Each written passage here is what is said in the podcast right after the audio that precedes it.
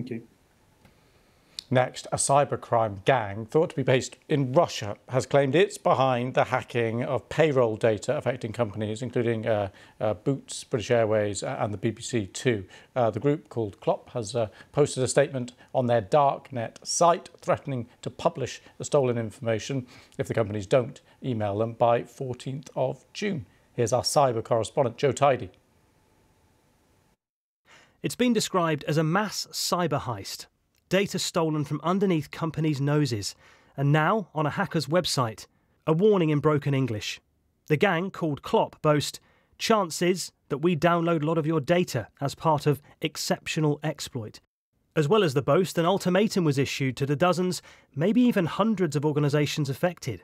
Get in touch with us to discuss a ransom payment or we'll publish your data online. The BBC, Boots, Aer Lingus and British Airways are just some of the organisations we know about. The scale of this mass hack has really shocked the cyber world. It all started with a relatively obscure but popular piece of corporate software called MoveIt. The Clop hackers managed to find a unique way into the system, and that gave them access to all the companies that use MoveIt. For example, the UK payroll provider Zellis. That allowed them to download some of the data of Zellis' customers, including the BBC and British Airways.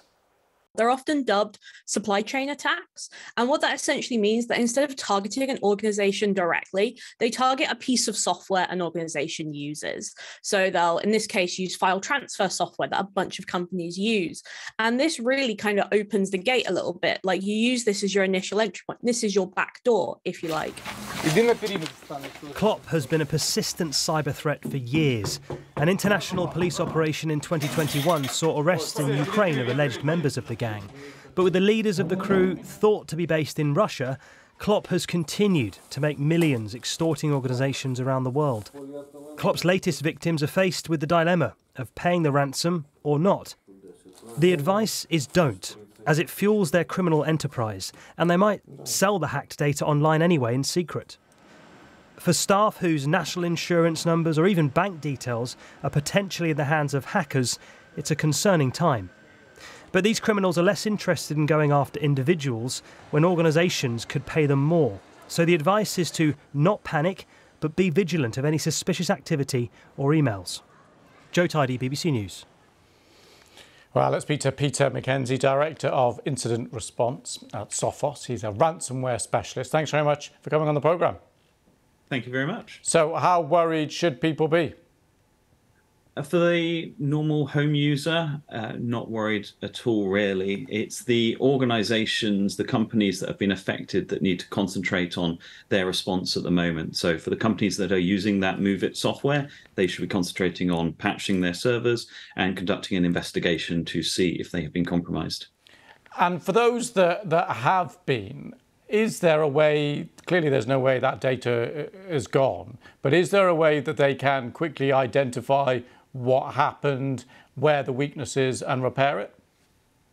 So for the organizations that are using that software, they should be looking at the logs on their servers to see if the attackers gained access, and then they should be conducting an investigation. But the short answer is no, there is no simple way of finding out what the attackers did, if anything, on your network, but you should be looking. Right, I see. And, and this is more of a moral, philosophical question, I suppose, maybe outside your remit, but it's difficult to justify paying any kind of ransom, and yet in these circumstances you could understand why someone might be prepared to overlook their moral code to do so.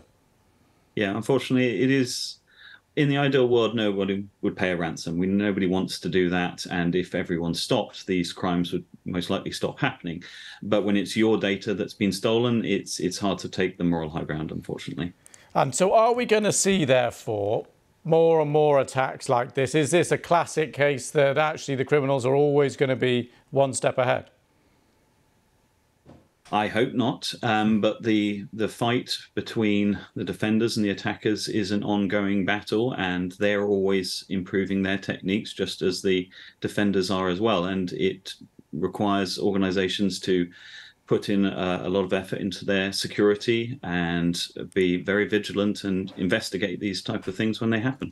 And just lastly, on the group itself, what do we know about these hackers? They are, yeah, rumored to be at least some of them based in Russia. The people involved could be in any country. It doesn't really affect the victim. You know, if your data has been taken, where the attacker is doesn't really have much impact on you. I would say if you're worried and, you know, looking to do something about this, if you are working for a company that is using that software, speak to your employer and ask them for guidance on it. But for the actual group behind it, it unfortunately isn't going to make much difference where they are if you're the victim. Peter Mackenzie, thanks very much for coming on the programme. Thank you. Now around the world and across the UK, this is BBC News.